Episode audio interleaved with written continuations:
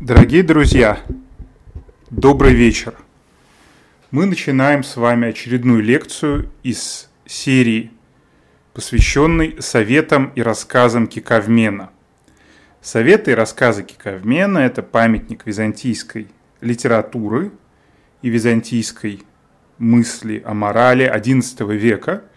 Его написал полководец, о котором мы знаем только имя, Киковмен, выходец из среднего класса византийской элиты. И этот выходец из среднего класса, судя по тому, что он сам писал, получил начальное риторическое образование, то есть знал классиков, знал каких-то историков, знал священное писание, конечно, но не знал высшей риторики. Это видно из языка его произведения. Произведение называется «Советы и рассказы» и включает из себя несколько блоков. В наших предыдущих лекциях мы рассмотрели советы служащему – рассмотрели блок под названием «Домострой», а сейчас мы с вами рассматриваем блоки, которые имеют отношение к советам императора. Во время прошлой лекции я сказал, что советы императору появляются в составе выступлений Киковмена совсем не случайно. Дело в том, что XI век, в середине которого пишет Киковмен, это век растущей социальной мобильности – когда в Византийской империи часто происходят значимые перемены, и разные люди по разным причинам занимают престол. Да? И именно это заставляет Киковмена включить э, в свое произведение вот такие вот советы императору на всякий, как говорится, пожарный случай, чтобы его читатель в случае чего знал, как править целой империей. Это может показаться нам сейчас странным. Ну, как знаете, как в руководство для менеджеров, допустим, а, включать какие-то советы президенту. Ну, с президентом и вертикальной мобильности в России вы сами знаете, как дело обстоит, да и в других странах мира. А вот в Византии дело обстояло не так. В Византии, в принципе, ну, если не каждый кухарь или кухарка могли стать императором или императрицей, соответственно, то уж выходец из среднего класса, да, а Киковмен говорит и пишет именно для выходцев из среднего класса, то они могли вполне успешно императорами стать. И в XI веке у нас с вами несколько примеров таких, когда выходцы из среднего класса э, становятся императорами. И чтобы далеко не ходить, ну вот, допустим, Исаак Камнин, да, генерал из знатного рода, но все равно не из императорской семьи, он не из македонской династии, но он захватывает престол в 1057-1059 году и становится императором. И вот для таких вот людей Кикавмен пишет свои советы. Ну, про советы, э, которые были даны в начале по поводу назначения на должностей – мы с вами уже говорили в прошлый раз. Давайте сейчас немного повторим. Киковмен призывает императора в первую очередь к осознанности, к тому, чтобы благодеяния были обязательно обдуманы. Он призывает императора ни в коем случае не устраивать инфляцию достоинств, не выдавать придворные чины почетные, которые заслужить считалось большой доблестью ромеев, всяким шутам, э, всяким незнатным людям, не заслуживающим это, или болтунам и риторам. Э, с его точки зрения, с точки зрения Киковмена, очень важно, чтобы византийская табель о рангах, вот эта вот система э, византийского, система должности при византийском дворе, она сохраняла ценность. Потому что иначе пишет Киковмен, должность станет пустым звуком. То есть будет много обладателей, и это приведет к тому, как, знаете, если какую-то медаль высшую, не знаю, Герой России раздавать направо и налево, то она прекратит цениться. И ровно то же самое произойдет с точки зрения Киковмена, если должности Византийской империи будут раздаваться направо и налево. А мы знаем, что такое было. Почему? Потому что в XI веке у нас происходит кризис, у нас военные рвутся к власти, горожане рвутся к власти. И так как денег у империи не очень много, чтобы как-то требования этих вот протестующих групп воплотить, тогда император э, новый при вступлении на престол начинает массово раздавать должности. У нас есть отличное описание у Михаила Толиата, как Никифор Ватаниат, выходец из среднего класса, захватил престол в 1078 году и как начал раздавать должности. Ну, в итоге к чему это привело? Через три года его свергли, и всю систему должностей Алексею Первому Камнину пришлось полностью переделывать, потому что, понимаете, настолько плохо, настолько тяжело, настолько неудобно э, было, когда должностей было очень много. Так вот, Кикавмен еще задолго до Ватаниата, лет за 20-30, он предупреждает, ни в коем случае нельзя допускать инфляцию должностей. И здесь для нас важно то, что должность с точки зрения Кикавмена и, возможно, многих его соплеменников, она важнее денег. Да? А при этом у Кикавмена, а, Кикавмен говорит, что часто должности получаются несправедливо, особенно по судейской системе. С судейской системой он знаком. Такое ощущение, что вообще работал он судьей, если честно, и по уровню грамотности, и по всему остальному, потому что он пишет. Я видел, как плохие судьи преуспевают, я видел, как хорошие судьи находятся в небрежении, и почему судьи? Ну, не только потому, что Кикавмен э, да, занимался сам судебными делами. Дело еще и в том, что в Византии в XI веке э, судьи в некоторых случаях, в некоторых местах занимают должности губернаторов. Фактически являются главными представителями, которые балансируют дерущихся между собой феодалов. Их роль становится очень высока. Вот, то есть и судьи, и военные, с точки зрения Киковмена, две опоры государства – и э, когда эти опоры нарушаются, то дело плохо. Пишет Киковмен, сокрушалось сердце мое, не внося несправедливости. И здесь нам важно отметить, что справедливость, несправедливость для него базовые категории. Да? То есть это такая вещь, которая вот меряет абсолютно. Это гамбургский счет для византийца. Что такое справедливость для Киковмена? Что несправедливость, понять сложно, но вот само существование этих дуальных категорий, да, 0 и единица, справедливость, несправедливость, она важна, потому что это говорит о том, что это категория византийского морального сознания. Он мир видел вот ровно вот таким. И делил этот мир э, на справедливость и несправедливость. По жизни и по сути. А, вот то, что у нас есть э, в первой части советах императоров. Э, по должностям и э, по тому, как обстоят дела при дворе. А теперь мы с вами перейдем ко второй части этих советов. Эта часть очень важна, потому что она посвящена тому, как император должен обращаться с воинами.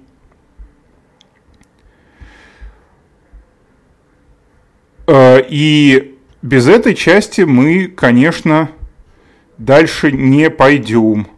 Вот что пишет о, о войнах Кикавмен. Параграф называется по Литаврину «Как опасно обижать стратиотов», то есть воинов.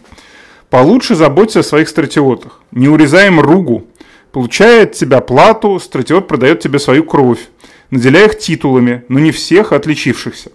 Пусть иноплеменные воины, окружающие царский трон, и ромеи, несущие тражу, не терпят лишений, но получают сполна их сетересий в свой срок каждый месяц, и фураж, и ругу в целости – Будь щедр к ним, и они не станут злоумышлять против тебя. А если не терпят лишения, то хотят, захотят, несомненно, уйти туда, где могут покормиться. И настроенные против тебя станут твоими непримиримыми врагами. Уж тогда-то они не перебегут к тебе, помня, что ничего хорошего не получили от тебя. Более того, они будут подстрекать и преданных тебе воинов отложиться от тебя. Тогда ты раскаешься. Да будет поздно. К чему эта вся история? История это к тому, что в Византии в XI веке кризис коснулся не только общества, в котором идет борьба за власть новых групп, но и армии. И мы сегодня про этот кризис будем долго, много и подробно говорить.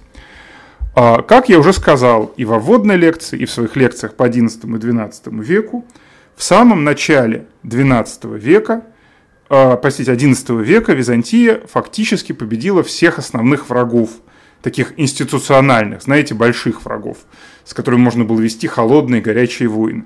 Во-первых, было побеждено болгарское царство, которое располагалось э, к западу, да, на территории современной Болгарии, не было полностью подчинено и включено в состав империи Василием Болгоробойцей. Во-вторых, арабское завоевание и арабские набеги на восточных рубежах империи окончательно перестали представлять собой опасность.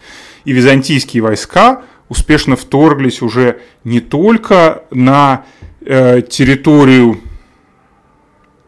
э, которая раньше когда-то принадлежали империи, но доходили даже до Северной Сирии. в своих набегах, и э, под Алеппо император Иоанн Цимисхий еще до Василия Болгоробойца заключал с арабами мир.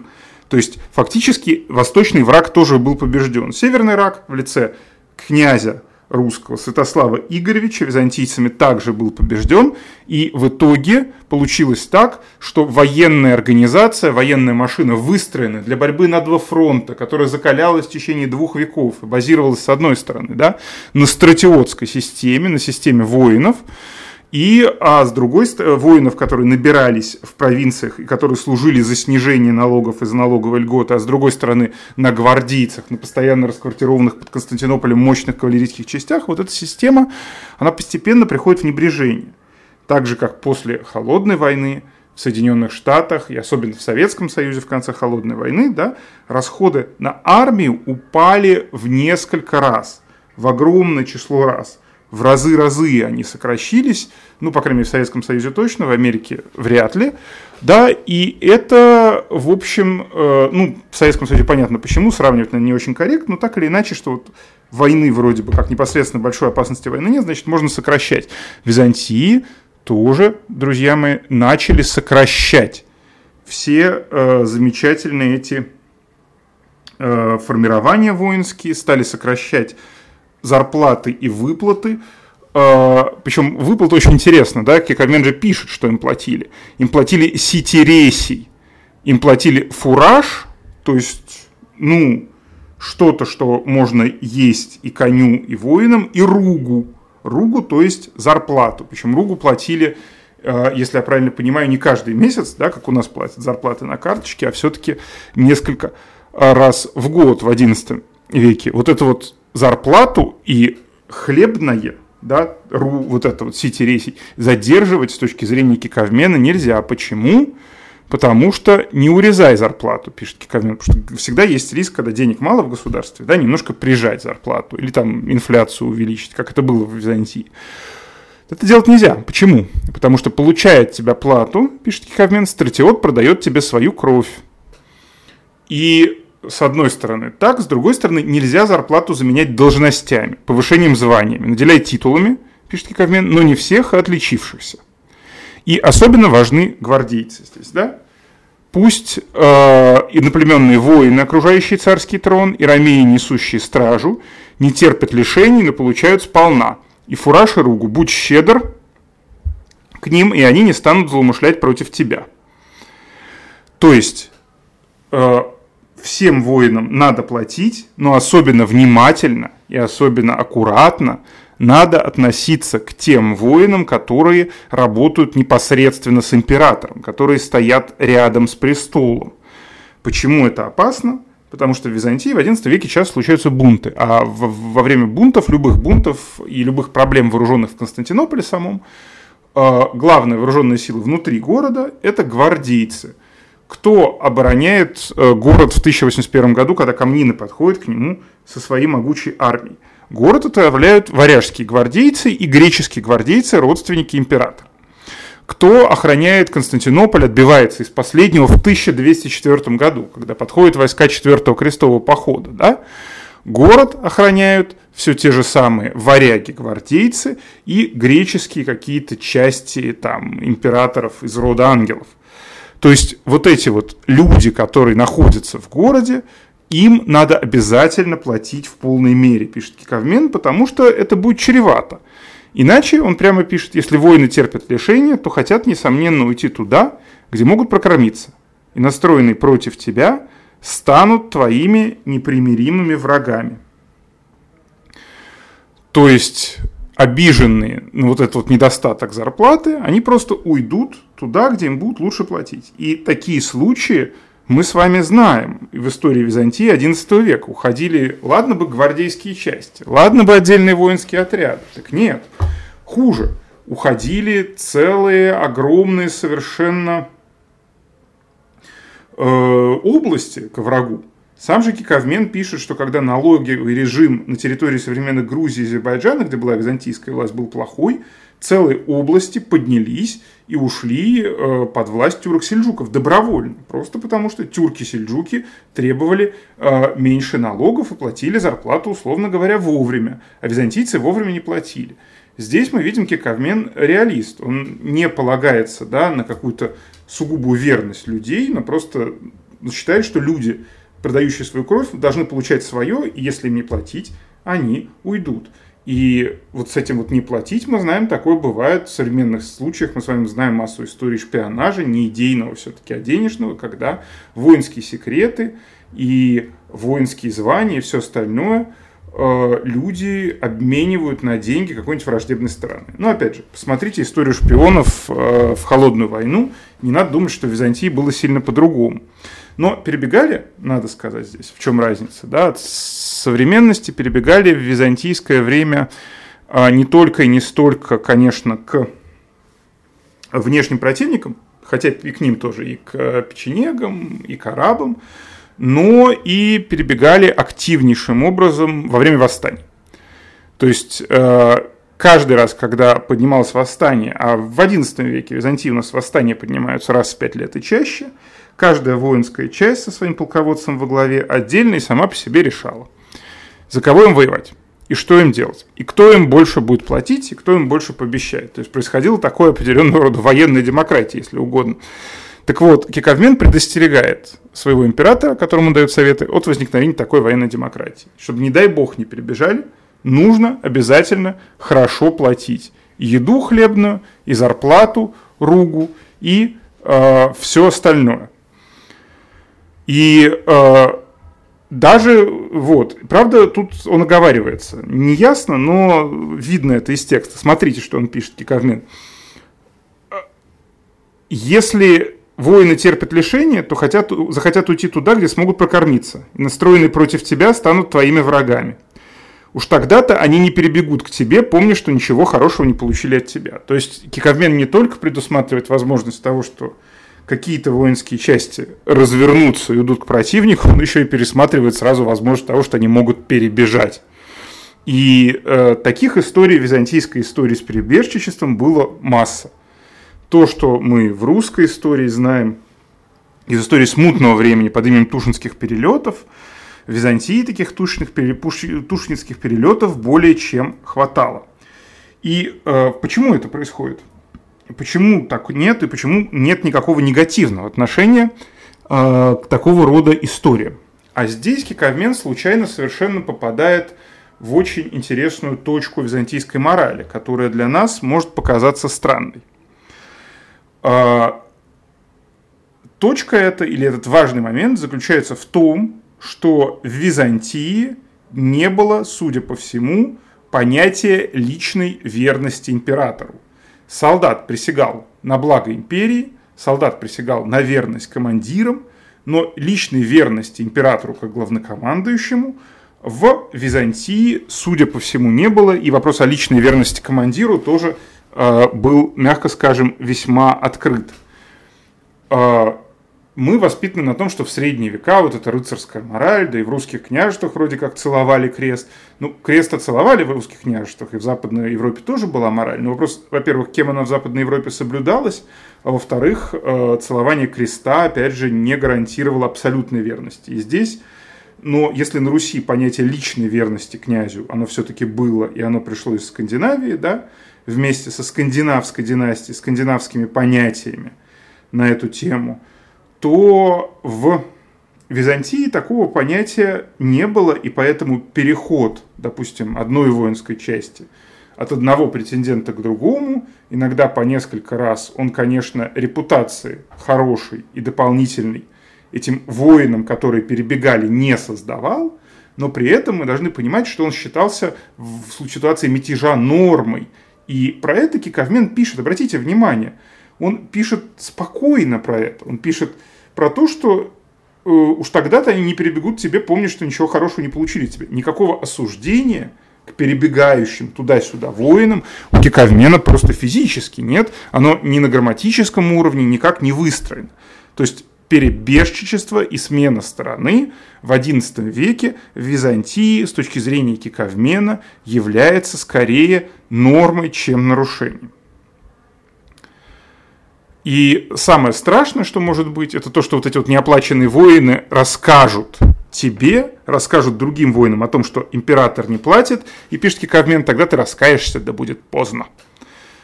То есть один неоплаченный солдат, да, он еще репутацию портит. И здесь мы возвращаемся к важному концепту. Для Кикавмена очень важно на всех уровнях э, для его человека, для его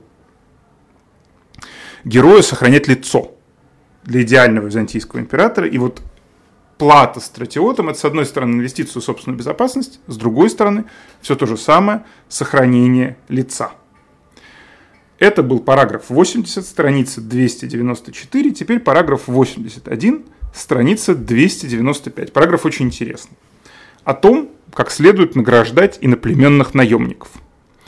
Иноплеменников, пишет Киковмен, которые не из царского рода своей страны, не возвышай присвоением больших титулов и не доверяем высоких должностей.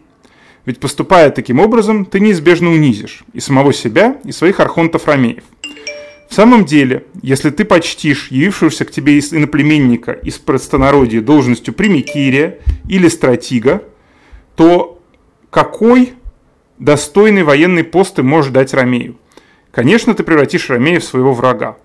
Мало того, в стране чужеземца, пишет Кикармен, услышав, что он достиг такой чести и власти, все засмеются и скажут, мы его здесь никудышным считали, а уйдя в Романе, он удостоился такой славы. Видать, в Романе нет способных людей, поэтому так возвысили нашего земляка. Если бы ромеи были людьми деятельными, они бы не возросли его на такую высоту. Да не скажет и твоя царственность. Я потому облагодетельствовал этого нищего, чтобы вместе с ним пришли и другие. Недобр такой расчет, так как если хочешь, то за кусок хлеба и одежду я приведу тебе иноплеменников, сколько ты пожелаешь. Весьма полезно для романии, государь, пишет Кикавмен, не оказывать чести наплеменникам, ставя их на высокие посты. Если они будут служить за одежду и хлеб, знай, что будут исполнять службу верно и преданно, посматривая на длань твою в ожидании нескольких намизм и хлеба. А когда ты удостоишь иноплеменника более высоким титулом, чем титул спафара кандидата, с того момента он будет небрежен и перестанет служить тебе верно.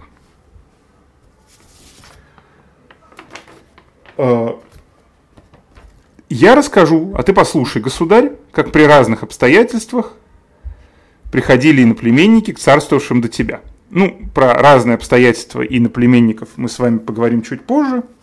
А сейчас мы с вами обратим внимание на другое. Мы обратим с вами внимание на то, какую роль и какую важность э, сыграл и играет в этой всей истории ситуация с наемниками и иноплеменниками. Что происходит? Смотрите, про рамейских воинов говорится в одном параграфе, про иноплеменников несколько страниц. О чем это нам с вами говорит? Нам это с вами говорит о том, что роль иноплеменников и иностранцев в Византии весьма велика в XI веке.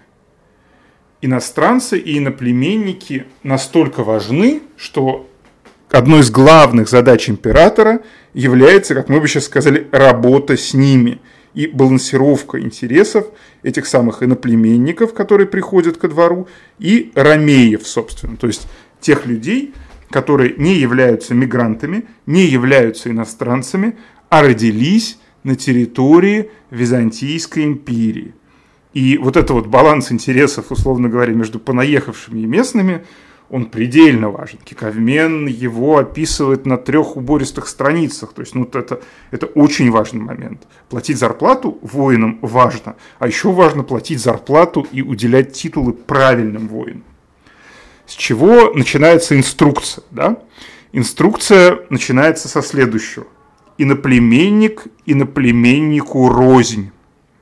Бывает выходец из простонародья, который пришел в Византийскую империю – и бывает э, выходец из знатной династии, который перешел по тем или иным причинам, по своим личным, прибежал ко двору в Константинополе. Ну, таких э, беглецов э, мы знаем достаточно много, они были и в русской истории. Допустим, Всеволод Большое Гнездо, у него мама была византийская принцесса, он вырос в славном городе Салоники, куда его отправили. То есть такое бывало. Но он, конечно, Всеволод э, в армии византийской не служил, а были люди, про которых мы с вами а, будем чуть дальше говорить, возможно, в следующей лекции, которые в византийской армии служили. Э, да, и которые были э, княжеского или царского рода. Вот с этими людьми Киковмен советует быть аккуратными, а с простыми людьми он советует давать им кусок хлеба и одежду и не более. Почему? Потому что неразумное распределение должностей, так же как неразумное распределение судейских должностей, оно умаляет авторитет ромейской державы оно умаляет, оно делает, ослабляет ромейскую державу, делает ее хилой, и она, эта держава теряет лицо, да? В стране чужеземца, пишет Киковмен, услышав, что он достиг такой чести и власти при дворе, все засмеются и скажут, мы его здесь никудышным считали, а уйдя в Романию, он удостоился такой славы. Видать, в Романии нет способных людей, поэтому так возвысили нашего земляка. Обратите внимание, концепт сохранения лица который предельно важен э, в личной жизни, да, и он киковменом распространяется не только на лицо отдельного человека. Мы помним, да, что с точки зрения киковмена нельзя ни в коем случае делать больших долгов. Почему? Потому что это приведет к тому, что человек потеряет лицо, над ним будут смеяться. Смех для киковмена – это очень страшная вещь. Быть высмеянным – это ничего страшнее не бывает. Ни для человека, не для государства. В известном плане здесь Киковмен, наверное, близок брату Хорхе, да, который из э, имени Розы Умберто Эко, э, который э, успешно воевал со смехом, как мы знаем, из этого замечательного произведения. Вот для Киковмена смех губителен и для государства, когда над государством смеются, это плохо прямо, такого быть не должно ни в коем случае, и э, для конкретных людей – поэтому Киковмен предостерегает от того, чтобы ставить э, иностранцев на высокие посты, чтобы над Византией не посмеялись. Ну, здесь другой вопрос. А смотрите, а на самом ли деле будут так смеяться над Византией, если какой-нибудь, не знаю, незнатный викинг поступит в Варяжскую гвардию, дослужится там до высокого звания и с этим высоким званием вполне успешно – и осознанно вернется домой. Будет ли где-нибудь в Норвегии знать про приключения там, сыны, будет ли смеяться? Да нет, конечно, нет. Речь идет о том, что в XI веке э, Византия становится привлекательной, открытой для э, пришельцев извне. Это богатая страна, мощная, культурно привлекательная. Она создает смыслы, она это империя смыслов даже. Не империя слов или там империя, базирующаяся на сугубо военной мощи, и в этом качестве своем Византия постоянно привлекает э, новых людей. Эти новые люди, знатные и незнатные, они прибывают ко двору. Как часто бывает с такими людьми, они достаточно активно пробиваются при дворе. А так как в Византийской империи дела во внутренней политике обстоят не очень хорошо, и там всякие разные группы претендуют на власть, да, горожане бунтуют, военные хотят чего-то урвать, то происходит такой феномен. Императоры начинают в своей политике часто полагаться на доверенных иностранцев. Некоторых из этих иностранцев мы знаем даже по именам. Допустим, э, ну или там по стране происхождения. Императоры из династии Дук, они приближали к трону выходцев из византийской Италии, которые постепенно теряли да, под ударами э, своих противников, э, э, норманнов, и вот эти вот выходцы из интеллектуальной элиты византийской Италии, они не могли в Константинополе ни на кого опереться, кроме императора. Императоры их использовали для проведения, как мы бы сейчас сказали, не самых популярных в народе мер. Например, введение монополии на торговле хлебом. Э, император, уже упомянутый нами Никифор III Ватаниат, приблизил к себе, приблизил к своему двору двух э, своих доверенных слуг якобы славянского происхождения, Борил и Герман. И их э, Анна Камнина подробно и достаточно агрессивно расписывает в своих в своих описаниях начала правления Алексея I Камнина и бунта Камнинов, что вот варварские рабы окопались у престола. Ну, на самом-то деле, таких варварских рабов хватало более чем достаточно. Практически у каждого византийского императора – который занимает престол в XI веке, как это, как русских, да, там, дворян, поскреби до татарина доберешься. Но здесь скрасить никого не надо, а если посмотришь рядом, то обязательно увидишь каких-нибудь иностранцев, да, будь то итальянцы, будь то какие-нибудь скифы или печенеги, будь то, в конце концов, тюрки-сельджуки. Не стоит забывать, что Никифор III Ватаниат, император, правивший с 1078 по 1081 год, вообще говоря, привел сельджуков не только в Малую Азию, а привел их в Халкидон. Это территория современного Стамбула. Ее, в общем, видно, если вы когда-нибудь были в Константинополе, со стен Константинопольского дворца.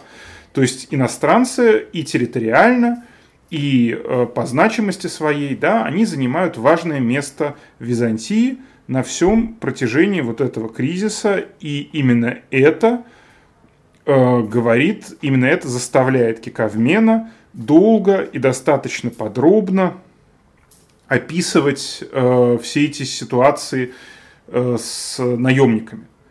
То есть от чего он предостерегает очень детально и очень внимательно от, своей, от своего императора, которому он дает советы, своего читателя, это от того, чтобы давать иностранцам слишком много. То есть, смотрите, что получается. С одной стороны, нельзя давать много с точки зрения киковмена должностей, нельзя выдавать должности и распределять их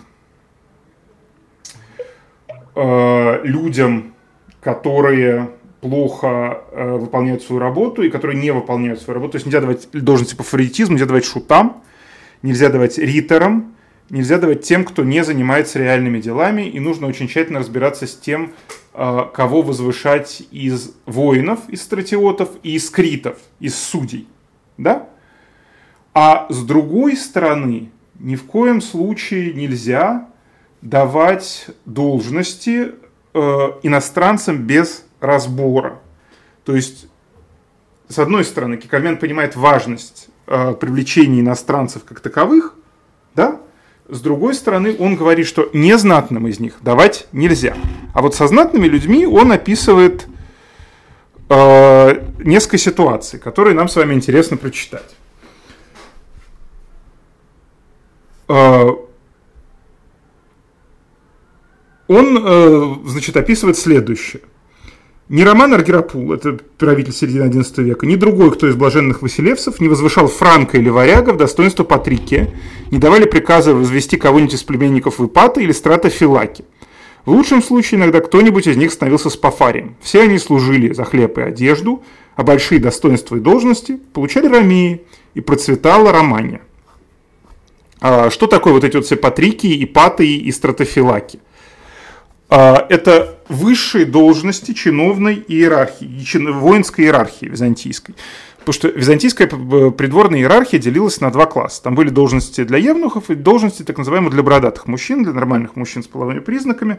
И эти должности, они не соответствовали армейским титулам, э, не соответствовали фактическим командным полномочиям, но они были очень почетны. Они давали доступ во дворец, они давали вознаграждение определенное, они давали возможность носить там одежду определенного цвета, и они были очень важны. Так вот, Кикавмен пишет своему императору, своему читателю, ни в коем случае не давайте должности кому? Внимание, франкам или варягам. То есть не просто всем иностранцам, а франки или варяги. Почему франки или варяги? Почему не тюрки? Почему не печенеги? Почему не русы? Ну, ну, начнем с того, что варяги термин в XI веке, он очень э, размыт, и он включает в себя всех, кто приходит с севера. Это и люди с территории бывшего королевства англов, которые позже, уже после того, как Кавмен пишет, массово устремились э, на территорию Византии. Это и выходцы из Норвегии, это и выходцы с территории современной Руси их было достаточно много, и они служили в гвардии императоров. Э, служили в качестве тяжелой пехоты, служили в качестве, опять же, доверенных лиц императора, охраняли особо важные крепости, и в этом качестве, конечно, они были важны в эпоху политической нестабильности, их много и часто награждали. И немножко они начали превращаться в такую претарианскую гвардию, и Кикавмен еще в середине XI века, предвидя всю эту ситуацию там, конца XI века, когда это варяги устраивали пьяные бунты в Константинополе, громили целые кварталы, он пишет, что нет, не надо к варягам относиться как к каким-то суперзнатным людям. Нужно максимально спокойно выстраивать с ними границы, давать им то, что им положено, одежду и золото, и не давать более этого. Франки. Почему они важны? Дело в том, что франки, выходцы из Западной Европы, Византии XI века, начинают играть очень важную роль в качестве кавалерийского спецназа. Дело в том, что норманы принесли в Средиземноморье такой важный тактический прием воинского дела, как кавалерийская атака с копьем. Так же, как в битве при Гастингсе, да, нормандская кавалерия лишила ход дела, проломив стену англосаксонского хирда. Ну, почитайте про это, много и хорошо в интернете написано. Также и э, на юге Италии византийские войска, сражавшиеся с норманами, сумели по достоинству оценить вот эти вот кавалерийские атаки, закованных в кольчуги таких предрыцарей, и в этом качестве этих самых предрыцарей Византия начала массово нанимать. Нанимали их часто компаниями, про это можете отдельно посмотреть э, в моей лекции по норманам. Э, существовали лидеры компании, РВ Франкопул, Руссель де Барьоль, и они становились в силу такой хорошей организованности, в силу способности воевать и на коне, и пешим, вообще выполнять супер задания какие-то императоров, вот эти вот все франкские компании наемничьи, они становились очень важным элементом византийской военной организации. И Кикавмен предостерегает против того, чтобы лидерам вот этих вот полуразбойничьих наемных формирований выдавать э, какие-то должности. Все они, он пишет, служили за хлеб и одежду, а большие достоинства и должности получали ромеи и процветала Романия. Вот такая замечательная история. А, мы здесь сейчас с вами прервемся про а, франков или варягов. В следующий раз мы с вами поговорим про несколько замечательных примеров из этой фряжко-варяжской истории, а, который дает кикавмен. А сейчас подведем итог.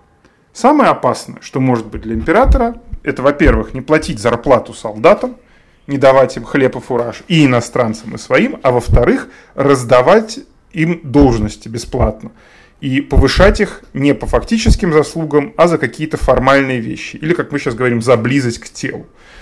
Кикавмен призывает своего читателя от, абстрагироваться и от того, и от другого. Должен быть какой-то средний путь он об этом прямо не пишет, понятия среднего пути у него нет, которому стоит следовать, и по этому пути Кикавмен призывает идти э, своего императора, своего читателя. Как ему еще стоит поступать и как не стоит, кому стоит давать деньги и звания, кому нет – мы с вами узнаем в следующей лекции, а также все в той же следующей лекции мы узнаем о том, кто же с точки зрения нашего киковмена погубил государство Ромеев. Он проговаривается. Здесь это очень интересный момент. По-моему, никто из исследователей его не замечал. Так что слушайте дальше наши замечательные лекции. Спасибо вам большое.